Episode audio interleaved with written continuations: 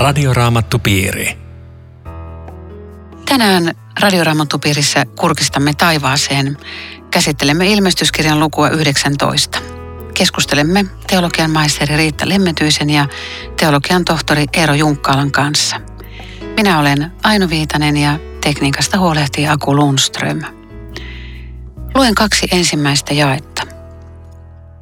Tämän jälkeen kuulin taivaasta mahtavan äänen, ikään kuin suuri kansan joukko olisi laulanut. Hallelujaa! Pelastuksen tuo meidän Jumalamme, hänen on kirkkaus ja voima. Oikeat ja vanhurskaat ovat hänen tuomionsa.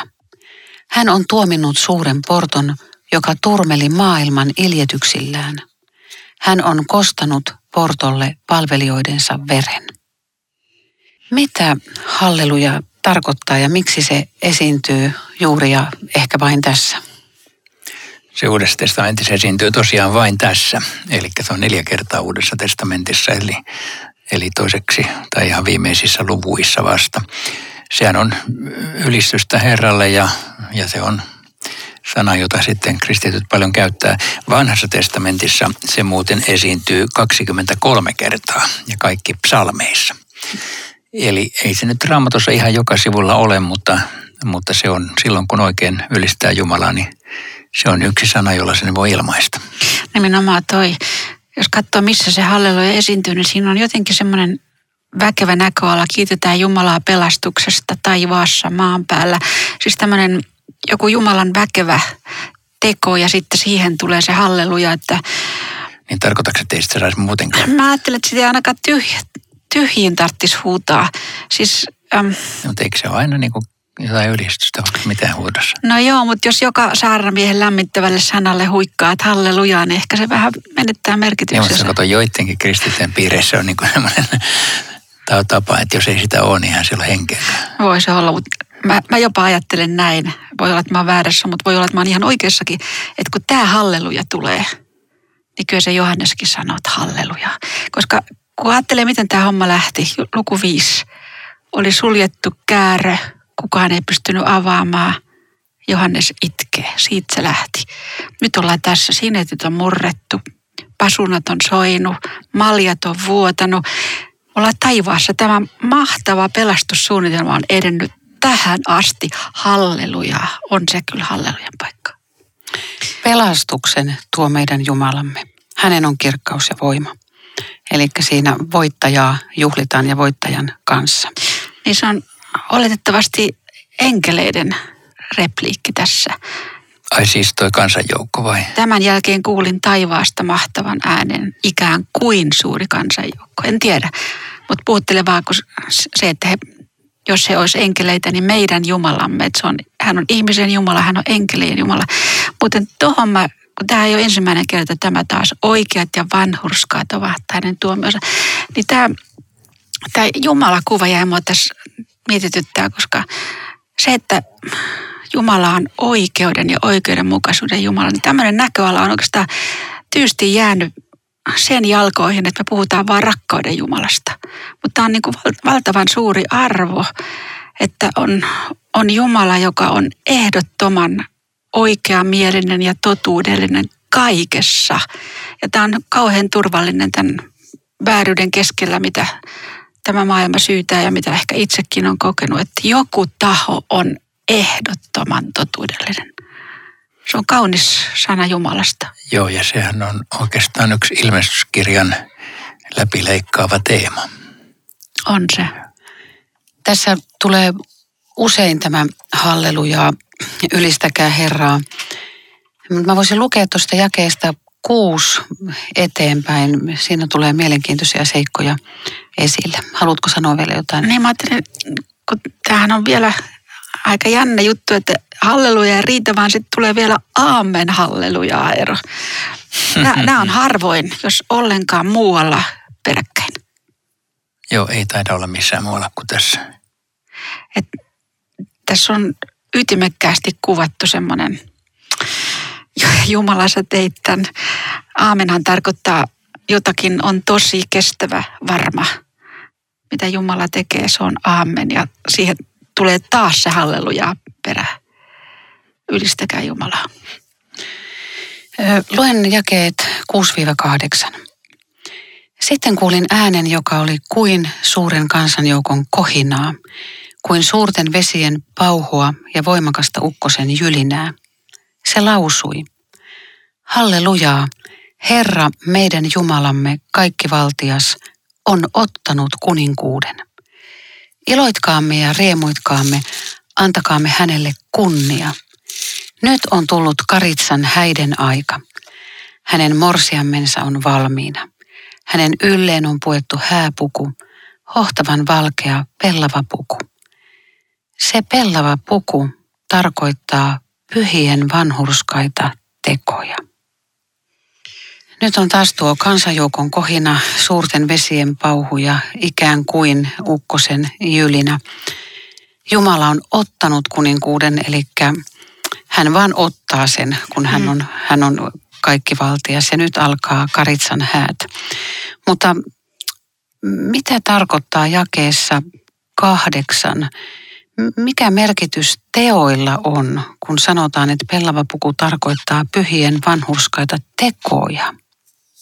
Tarvitaanko tässä nyt ihmisen omia tekoja, että saadaan tuo valkea pellava puku päälle?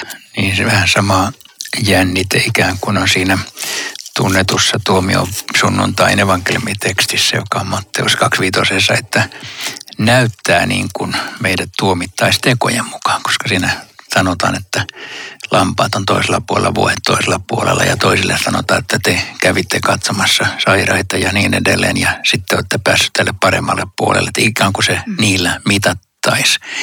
Kuitenkin siinä tekstissä, siis siinä Matteus 25.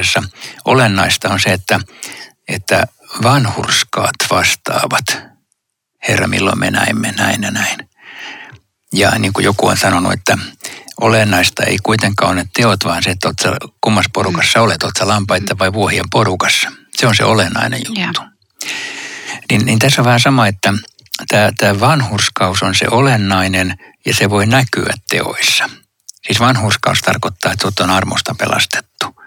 Ja sitten kun sä oot pelastettu, niin sitten sä teet vanhurskauden tekoja ja Jumala kiittää niistä teoista, mutta sä sillä perusteella pelastettu, että sä teet niitä tekoja vaan sillä perusteella, että sä oot vanhuskautettu. Sä oot niin oikeassa porukassa. Sä oot päässyt siihen lampaiden sakkiin. Ja, ja tuota, Mutta mut sitten sun, sun tekos näyttää hyvältä, kun katsotaan tästä näkökulmasta.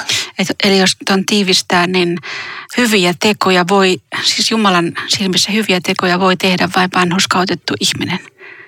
Ne on, ne on niin kuin taivaassa ne hyvät teot ja, ja hyvä ihminen tekee hyviä tekoja, sanoi Luther, mutta hyvät teot eivät tee ihmistä hyväksi. Että sitä kunniaa meille ei anneta. Ja sitten toi pellava puku, valkoinen, niin sekin on kuva just tästä vanhurskauden vaatteesta. Eli siitä, että meidät on puettu siihen meidän, meidän omat tekomme ei, siinä ei vielä, sitä ansaitse. Siinä on vielä tämmöinen yksityiskohta, hohtavan valkea. Eli siellä ei ole yhtään tahraa. Ja Paavalihan muistuttaa tästä, että meidät asetetaan kerran nuhteettomina ja tahrattomina Jumalan eteen vain tästä syystä, että me saadaan tämä puku. Mutta hei, tota, voitaisiin vielä tästä kuvasta jutella tästä Karitsan häät. Se on iso asia. Se on iso asia. Kristityt on joskus, joskus puhuu siitä siis, että mutta mikä se, mikä se oikein on. Siis me seurakuntaa kutsutaan Kristuksen morsiammeksi – ja, ja sitten, sitten puhutaan Kristuksen vaimo, Karitsan vaimosta mm. täällä ilmestyskirjassakin. Eli, eli se ainakin kuvaa siis sitä, että nyt tämä, tämä tie on kuljettu loppuun ja ollaan hääjuhlassa. Ja Jeesus yhdessä, puhuu yhdessä vertauksessa, että hänen tulonsa on yhtä kuin hääjuhla alkaa, se kymmenen neitsyttä. Että se on, voisi ajatella, että se on niin kuin sekä että takaisin tulo ja sitten myöskin itse se juhla, mitä se sitten tarkoittaakaan, mutta tuolla päin maailmaa ei ollut suurempaa juhlaa kuin häät. Et, et tämmöinen seurakunnan ja Kristuksen yhteys, se on, Se on jotain, mitä ei pysty kuvittelemaan. Niin ja se, se on ehkä vielä näitä lukuja lukiessa se jonkinlainen vastakohta tähän porttokuvaukseen, mm. että, että siis maailma on semmoinen, joka rikkoo kaikki nämä suhteet ja Jumala sitten korjaa kaikki mm. nämä suhteet ja, ja sitten ollaan häissä, sitten on kaikki puhdasta ja mm. kaunista ja se, se lika on poissa, mitä on edellisissä luvuissa eh, inhottavuuteen asti luettu. Ja. Sitä ei ole enää siellä perillä ollenkaan, se on sitten kaikki on mutta eikö ole mielen, mielenkiintoista pohtia, että millaista on taivaassa Kristuksen häissä? Onko se miettinyt? Oon mä joskus miettinyt. Mä en ole. Mä oon. Tai siis oon, mutta mä lopetan aika nopeasti, kun mä, musta tuntuu, että siis mä, mun mielikuvitus ei riitä edes alkuun. No minkälaisia sun mielestä on? Mä luulen, että, että se, se on joku tämmöinen hieno, hieno linna, jossa on kaariikkunat. Se on kivistä tehty linna. Siellä on pitkät pöydät, jossa on valkoiset pöytäliinat. Siellä on hienot, hienot maljat ja, ja siellä odotetaan, että kohta tarjoilu alkaa. Siis tämä on niin kauhean inhimillistä ja, ja semmoista heikkoa. Sitten siitä ikkunasta avautuu aivan valtavat ihanat maisemat, ihanat niityt ja vuoret ja se on, sitä on vaikea kuvata, mutta se on jotain semmoista hienointa, mitä täällä maailmassa ehkä voisi kuvata. Sehän on ihan niin kuin Johannes. Johanneskin miettii näitä just ja se kuvailee sanoilla, jotka ei riitä. Mm. Löytää jotain kuvia kuitenkin. Sitten aina jos me istutaan siellä Karitsan häissä vierekkäin, niin sitten muistutan sinua tästä hetkestä ja sanon, että kuule, ei tunnu lähellekään. niin, joo. ja ei osunut kuvita. niin, siellä on paljon hienompaa. Mutta jo tämä uutinen ja, ja mitä Johannes näkee, niin tämä reaktiohan on mielenkiintoinen. Luet sä aina tämän kym, kymmenennen jakeen? Minä heittäydyin hänen jalkoihinsa kumartaakseni häntä, mutta hän sanoi, älä tee niin. Minä olen vain Jumalan palvelija, niin kuin sinä ja veljesi, jotka olette Jeesuksen todistajia. Jumalaa sinun tulee kumartaa. Siis mä luen vielä tuon yhdeksän, koska sekin on niin hieno. Enkeli sanoi minulle, kirjoita autuaita ne, jotka on kutsuttu Karitsan hääaterialle. Ja hän jatkoi, nämä ovat tosia Jumalan sanoja. Mutta sulla oli jotain tässä niin, kympissä. Joo, ei, ajattelin tuota yhdeksää myöskin, että siis kaikkia kutsutaan myös, myös tässä hetkessä, joka tätä kuulee, häntä kutsutaan. Minusta on aika jännä, että nämä ovat tosia. Eli enkeli aivan niin kuin painottaisi, että, että Jumala on ihan tosissaan, kun hän sinua kutsuu. Älä yhtään epäile. Tämä on totisesti Jumalan sana. Mutta sitten mä ajattelen, että tämä on ollut niin huikeeta ja häkellyttävää, että Johannes mietti, että mä, mä saan olla kohta Jeesuksen kanssa näillä tässä juhlissa, niin siinä on niin semmoinen luontainen reaktio, että sitä menee niin kuin polville, että voi enkeli, kiitos, mitä sä oot just mulle kertonut. Ja musta on aika hienoa, että hän tämän mokansa nyt lainausmerkeissä tunnustaa täällä, että ei olisi pitänyt, mutta kerron kuitenkin. Aivan. Ja tässä on samalla viesti, että enkeleitä ei pidä ruveta mm. palvomaan. Siis sehän taitaa olla tämän päivän yksi trendi, että on, on kaikenlaista tämmöistä enkelibuumia, mutta kyllä tässä siihen suuntaan varoitus. Ja musta tämäkin on aika hienoa, kun enkeli sanoo, minä olen vain Jumalan palvelija. Kun näitä enkeleitä on tullut täällä, niin yksi häikäisee koko maailmaa ja yksi on kirkas kuin aurinko, niin sitten sit kuitenkin itsestä enkeli sanoo, että minä olen vain Jumalan palvelija, ihan niin kuin sinäkin. Mutta sanotaan, että ihminen olisi vain palvelija. E- eikö me olla myös lapsia, ystäviä, työtovereita, mm. palvelijoita, eikö me olla monessa roolissa raamatussa niin kuin suhteessa Jeesukseen? Kyllä joo. Niin, ei tämä sulje pois niitä muita ei. rooleja. Tässä nyt tässä kohdassa ollaan vaan niin kuin palvelijan joo. asemassa. Mutta aika hieno loppu, kaneetti tässä Jeesuksen todistajissa on profetoimisen henki. Joo, mitä, mitä tämä tarkoittaa? Vanha käännös hän sanoo hiukan eri tavalla, sillä Jeesuksen todistus on profetian henki. Ja tämä, tämä tekee niin kuin vielä vaikeammaksi ymmärtää, että mit, mitä tämä on. Mulle tämä olisi sitä, että, että, että profetoiminen ei ole niinkään jotain ennustamista, vaan se sisin olemus, kun se oikein toimii, on tehdä Jeesus eläväksi ihmisellä. Joo, se onkin vaikea ajatella, että mitä se tässä kohdassa tarkoittaisi, mutta profetoimisestahan on selvä määritelmä ekassa korintilaiskirjeessä luvussa 14 jakeessa kolme, että että tuota, profetoija puhuu ihmisille kehotukseksi, rohkaisuksi ja lohdutukseksi. Että ainakin sitä. Tämä on Radioraamattu piiri. Ohjelman tarjoaa Suomen raamattuopisto. www.radioraamattupiiri.fi Jatkamme Riitta Lemmetyisen ja Eero Junkkalan kanssa keskustelua Johanneksen ilmestyskirjan luvusta 19. Minä olen Aino Viitanen. Seuraava kappale on otsikoitu Valkoinen hevonen ja sen ratsastaja. Luen jakeet 11-13. Minä näin taivaan avoinna. Näin valkoisen hevosen ja sen selässä miehen. Hän on uskollinen ja totuudellinen. Hän tuomitsee ja taistelee vanhurskaasti. Hänen silmänsä olivat kuin tulen liekit. Hänellä oli päässään monta kruunua ja hänen oli kirjoitettu nimi, jota ei tunne kukaan muu kuin hän itse. Hänellä oli pukunaan vereen kastettu viitta ja hänen nimensä on Jumalan sana. Kuka mahtaa olla mies valkoisen hevosen selässä? Ei ole yksi vaihtoehto. Hän on Messias, kuningas Kristus. Tämä on, tämä on semmoinen hetki, että, että Johannes on sitten sen ensimmäisen luvun niin sen jälkeen hän ei ole nähnyt Jeesusta näin kirkkaana loistossa, että on aina ollut vaan karitsa. Ja nyt yhtäkkiä tulee, tulee tämä näky, tämä on ihan uusi. Tai semmoinen käänne. Ja, ja sitten hänen nimensä, Jeesuksella on monta nimeä läpi Uuden testamentin, mutta tässä on kyllä jotain suunnattoman kaunista, uskollinen ja totuudellinen. Just tätä nyt ajattelee kristittynä, mitä tämä tarkoittaa. Jeesus, uskollinen rakkaudessaan, ei hylkää, ei jätä, totuudellinen, ei tee koskaan mitään väärää, vaikka mä ymmärrän, mitä hän tekee. Mahtavia nimiä. Ja sitten vielä sanotaan, että hänen oli kirjoittu nimi, jota ei kukaan muu tunne kuin hän itse. Erikoista sekin. Eikö vaan? Että siis jonkinlainen niin kuin salaisuus jää vielä – vieläkin olemaan, vaikka tässä on sitten lisätuntomerkkejä. Tässä on tämä huikea kuvaus Jeesuksesta.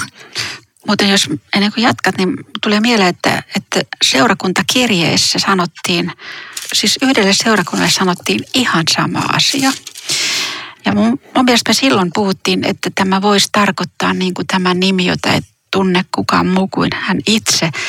Eli voisiko se kuvata niin kuin tämän ihmisen ainutkertaista ja henkilökohtaista suhdetta Jumalaan, joka on todella vain hänelle se.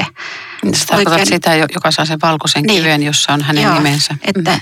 että voisiko tässä ajatella näin, että, että, että myöskin Jeesuksella on tietenkin aivan ainutkertainen uniikkisuuden Jumala, jota ihminen ei ymmärrä ollenkaan. Ja, ja, ja se liittyy jotenkin tähän isän suhde poikaan. Ei, ei huonompi selitys. Mm. Joo. Mitä tarkoittaa se, että hänen pukunsa oli vereen kastettu? Tai siis viitta. Joo, se on tietenkin tämä veren sanoma läpi raamatun. Että se, se, vielä, se on vielä tässä, vaikka nythän on kuningasten kuningas ja herrain herra ja tämä uhritie on ikään kuin kaukana takana päin, niin se on kuitenkin koko ajan mukana. Mm. Että tämä verellä veren sively ovenpieliin vapautti Jumalan kansan ja veriuhria tuhat vuotta. Mm, onks, kuvaako tämä nyt niin kuin Jeesuksen verenvuodatusta, kun hän kuoli ristillä vai sitä, että hän on tuhonnut sen, sen pahan, niin, niin hänen, hänen niin kuin vaatteensa on kastunut siihen vereen, joka on poljettu siellä vihan viinikurnassa. Mä olettaisin, että tämä on Jeesuksen verestä kyse siis sovituksesta. Siihen, siihen mäkin tänä ajatuksessani liitän, että se, se on se teurastettu karitsa, kuitenkin siltä osin, vaikka ja. samalla nyt jo, jo täällä kunnian kuninkaana. Mutta tämä ei ole mikä tahansa lause, hänen nimensä on Jumalan sana. Joku ajattelee, että okei, nimi, sana, ei liikuta, mutta se liikuttaa harvinaisen paljon. Kun ajattelee sitä Johanneksen evankeliumin alkuun, alussa oli sana, sana oli Jumalan tykönä, sana oli Jumala. Ja koko maailma on saanut syntynsä tämän sanan kautta, eli tässä on väkevästi Jumalan, jumaluus tuotu esiin. Mitä sulle tulee mieleen? On joo, ja kun se Johanneksen evankeliumi alkaa sanoa, alussa oli sana, niin sehän on tietenkin tarkoituksesti juuri näin, koska koko raamattu alkaa alussa Jumala loi. Mm. Eli se sana alussa on noissa kahdessa paikassa, ja, ja se Johanneksen evankeliumi antaa sen viestin, että, että ennen kuin maailma luotiin, oli jo sana, eli, eli Kristus. Joo. Tämmöinen Kristuksen ennaltaolo, preeksistenssi. Eli tämä, tämä viittaa siihen, mutta myöskin siihen, että, että Jeesus on sana siis, että, että Jeesus ja, ja Raamattu ovat tässä mielessä yhtä, että Jumala ilmoittaa meille itsensä sanan kautta, Jeesuksen kautta ja, ja mm. kirjoitetussa sanassa. Joo. Eli mitä Jumala ajattelee, tuntee, tahtoo, sen pystyy Jeesuksesta lukemaan. Sitten tulee tämä terävä miekka. Se liittyy siihen sanaan. Joka on hebrealaiskirjeen neljännessä luvussa oleva kuva. Mä voisin lukea sieltä hebrealaiskirjeen 4.12. Jumalan sana on elävä ja väkevä. Se on terävämpi kuin mikään kaksiteräinen miekka. Se iskee syvään ja viiltää halki sielun ja hengen, nivelet ja luiden ytimet. Se paljastaa sisimmät aikemme ja ajatuksemme. Eli Jumalan sana kuvataan nimenomaan miekkana. Kristuksen aseet on hengelliset aseet ja sana, sana on niin väkevä, että se yksi henkeys hänen suustaan kykenee tuhoamaan kokonaisia pahan dynastioita. Joo, että tässä, tässä meidän ilmestyskirjakohdassammehan se sana tekee nimenomaan niin kuin sitä työtä, että se, sitä tuomitsevaa työtä. Mm. Se tekee myöskin, myöskin tietenkin tätä armahtavaa ja pelastavaa työtä. Joo.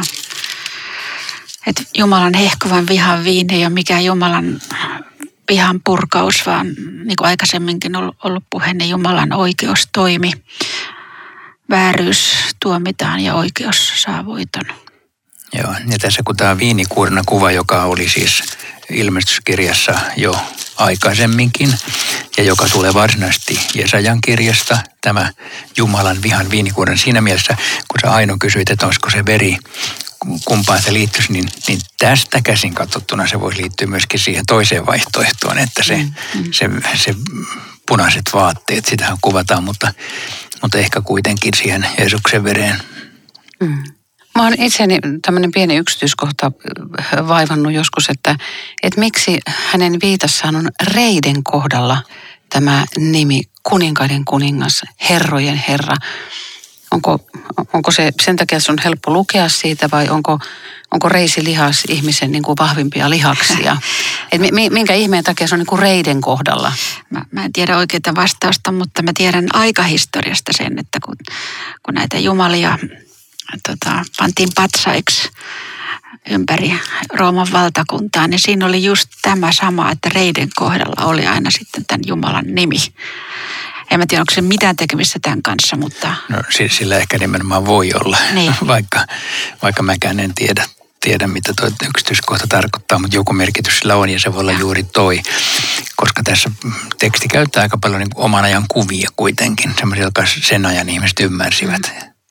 Mutta eikö se jännä, että tämä kuningas ja herra, ja herra siis Jeesuksen siinä nimikyltissä Kolkatalla luki kuningas. Ja herraksi häntä nimitettiin ylösnousemuksen jälkeen. Pieni joukko tiestään. Ja nyt se on koko maailman nähtävissä. Ei mikä tahansa kuningas, vaan kuninkaiden kuningas. Joo.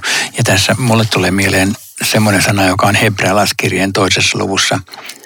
Öm, jakeessa 7 ja 8, jossa kerrotaan, että Jumala asetti Jeesuksen hetkeksi enkeleitä alemmaksi, mutta sitten seppelöi hänet kirkkaudella ja kunnialla ja panee kaiken hänen valtansa alle. Ja että nyt emme voi tosin vielä havaita, että kaikki olisi hänen vallassaan. Siis se tarkoittaa nyt tässä ajassa. Me emme näe vielä, että hän on kuninkaiden kuningas ja herrojen herra, mutta kerran tulee päivä, jolloin näemme. Hän, hän kaikessa kuninkuudessaan me hänet tapaamme. Miten ihmisille voi selittää ymmärrettävästi sen, että meidät on pesty puhtaaksi karitsan veressä? Tähän on tämmöistä kaanaan kieltä niin sanotusti. Selittäkää yksinkertaisesti ja lyhyesti, mitä se on. Siis varmaan lähtökohta on se, että, että ihmisen sanat tästä ei, ei toista vakuuta, vaan pyhän hengen on se avattava, mistä on kyse. Mutta... Yritä jotain sanoa. No mä, mä, mä tein tämmöisen ihan tämmöisen arkisen yrityksen. Jos kun tapahtui syntiin lankeemus, niin se saastutti meidät kaikki. Me ollaan niin kuin mustia, tahrattuja. Jokainen ihminen on, on sanotaan nyt niin kuin noke, noen mustaama tästä syystä. Niin jos mä nyt pyydän toiselta, että voit sä auttaa, että mä puhdistun, niin ei se onnistu, koska se on ihan yhtä musta kuin minäkin. Eli tarvitaan joku, joka on täysin puhdas. Tähän tulee sovituksen sanoma. Kristus on täysin puhdas. Ja meidät hän saa puhtaaksi oman sovituskuolemansa kautta. Tuo, on ihan hyvä kuva ja syntien anteeksi antamus on se lahja, jonka Jeesuksen veri meille lahjoittaa. Sitten me, me saadaan kaikki anteeksi ja saadaan tällaisena tulla aina uudestaan ja uudestaan mm. ja jo, joka hetki olla sen alla ja sen omistajina. No nyt mitään taistelua ei tulekaan. Mitä ihmettä tässä tapahtuu? Mitä sille pedolle tapahtuu tuossa jakeessa 20? Niin luestoi. Katsotaan ensin, miten sä saat irti sieltä. Mutta peto otettiin kiinni, samoin väärä profeetta, joka pedon nimissä oli tehnyt tunnustekoja ja johtanut harhaan sen merkin ottaneet ja sen kuvaa kumartaneet ihmiset. Ne molemmat heitettiin elävinä tuliseen järveen rikinkatkuisten lieskojen keskelle. Se, mikä mua ei, ei tota kovasti tota mietityttää ja tuo aika häkellyttävää. Peto otettiin kiinni ja väärä profeetta. Nyt kun me ollaan näitä kuvauksia luettu, miten väkevä voima tällä pedolla oli koko maailmassa. Siis voi sanoa, että ei, ei sen väkevämpää maailman hallitsija ole ollut kuin tämä peto. Tämmöinen toteamus otettiin kiinni ja heitettiin tuliseen järveen piste. Siis kenen toisen mahtitekijän kuolemaa ja loppua kuvattaisi näin, ei kenenkään. Tämä kertoo just sitä, että Jumala toimii, mitä te muuta tietää – kun hetki on tullut, niin käy näin. Ja tämä kertoo myöskin sen, että, että se tulinen järvi, se oli nimenomaan häntä varten varattu. Se ei ole ketään ihmistä varten edes varattukaan, vaan se on sitä varten, että sinne tulee lopullinen tuomio tästä pahasta, joka tässä maailmassa on saanut riehua ja villitä ihmisiä tähän asti. Sitten on niin edellä kuvattu tuomioita näiden lintujen kautta. Siis eikö ne testamentissa ollut niin kuin tuhon ja tuomion kuvia nämä petolinnut, että siihen tässä viitataan tässä edellä olevassa kuvassa. Joo, se on yksi, yksi tuomion kuva. No tämä on otsikoitu tämä kappale Riemulaulu taivaassa. Nyt joku voi pohtia mielessään, että miten pääsen taivaaseen.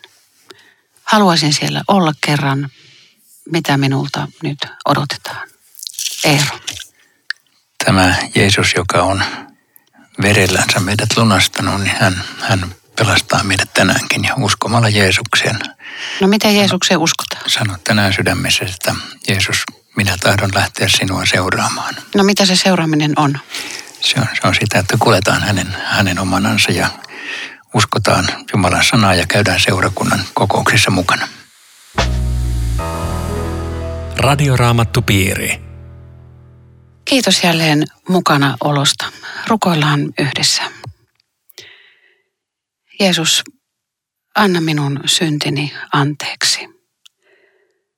Ohjaa minut seurakuntayhteyteen ja pidä minusta ja elämästäni huolta. Ota minut luoksesi kerran taivaaseen. Aamen. Tavataan jälleen viikon kuluttua. Ja tiedoksi vielä, että Radioraamattupiiri-ohjelmat löytyvät nyt Spotify-palvelusta. Radioraamattupiiri. www.radioraamattupiiri.fi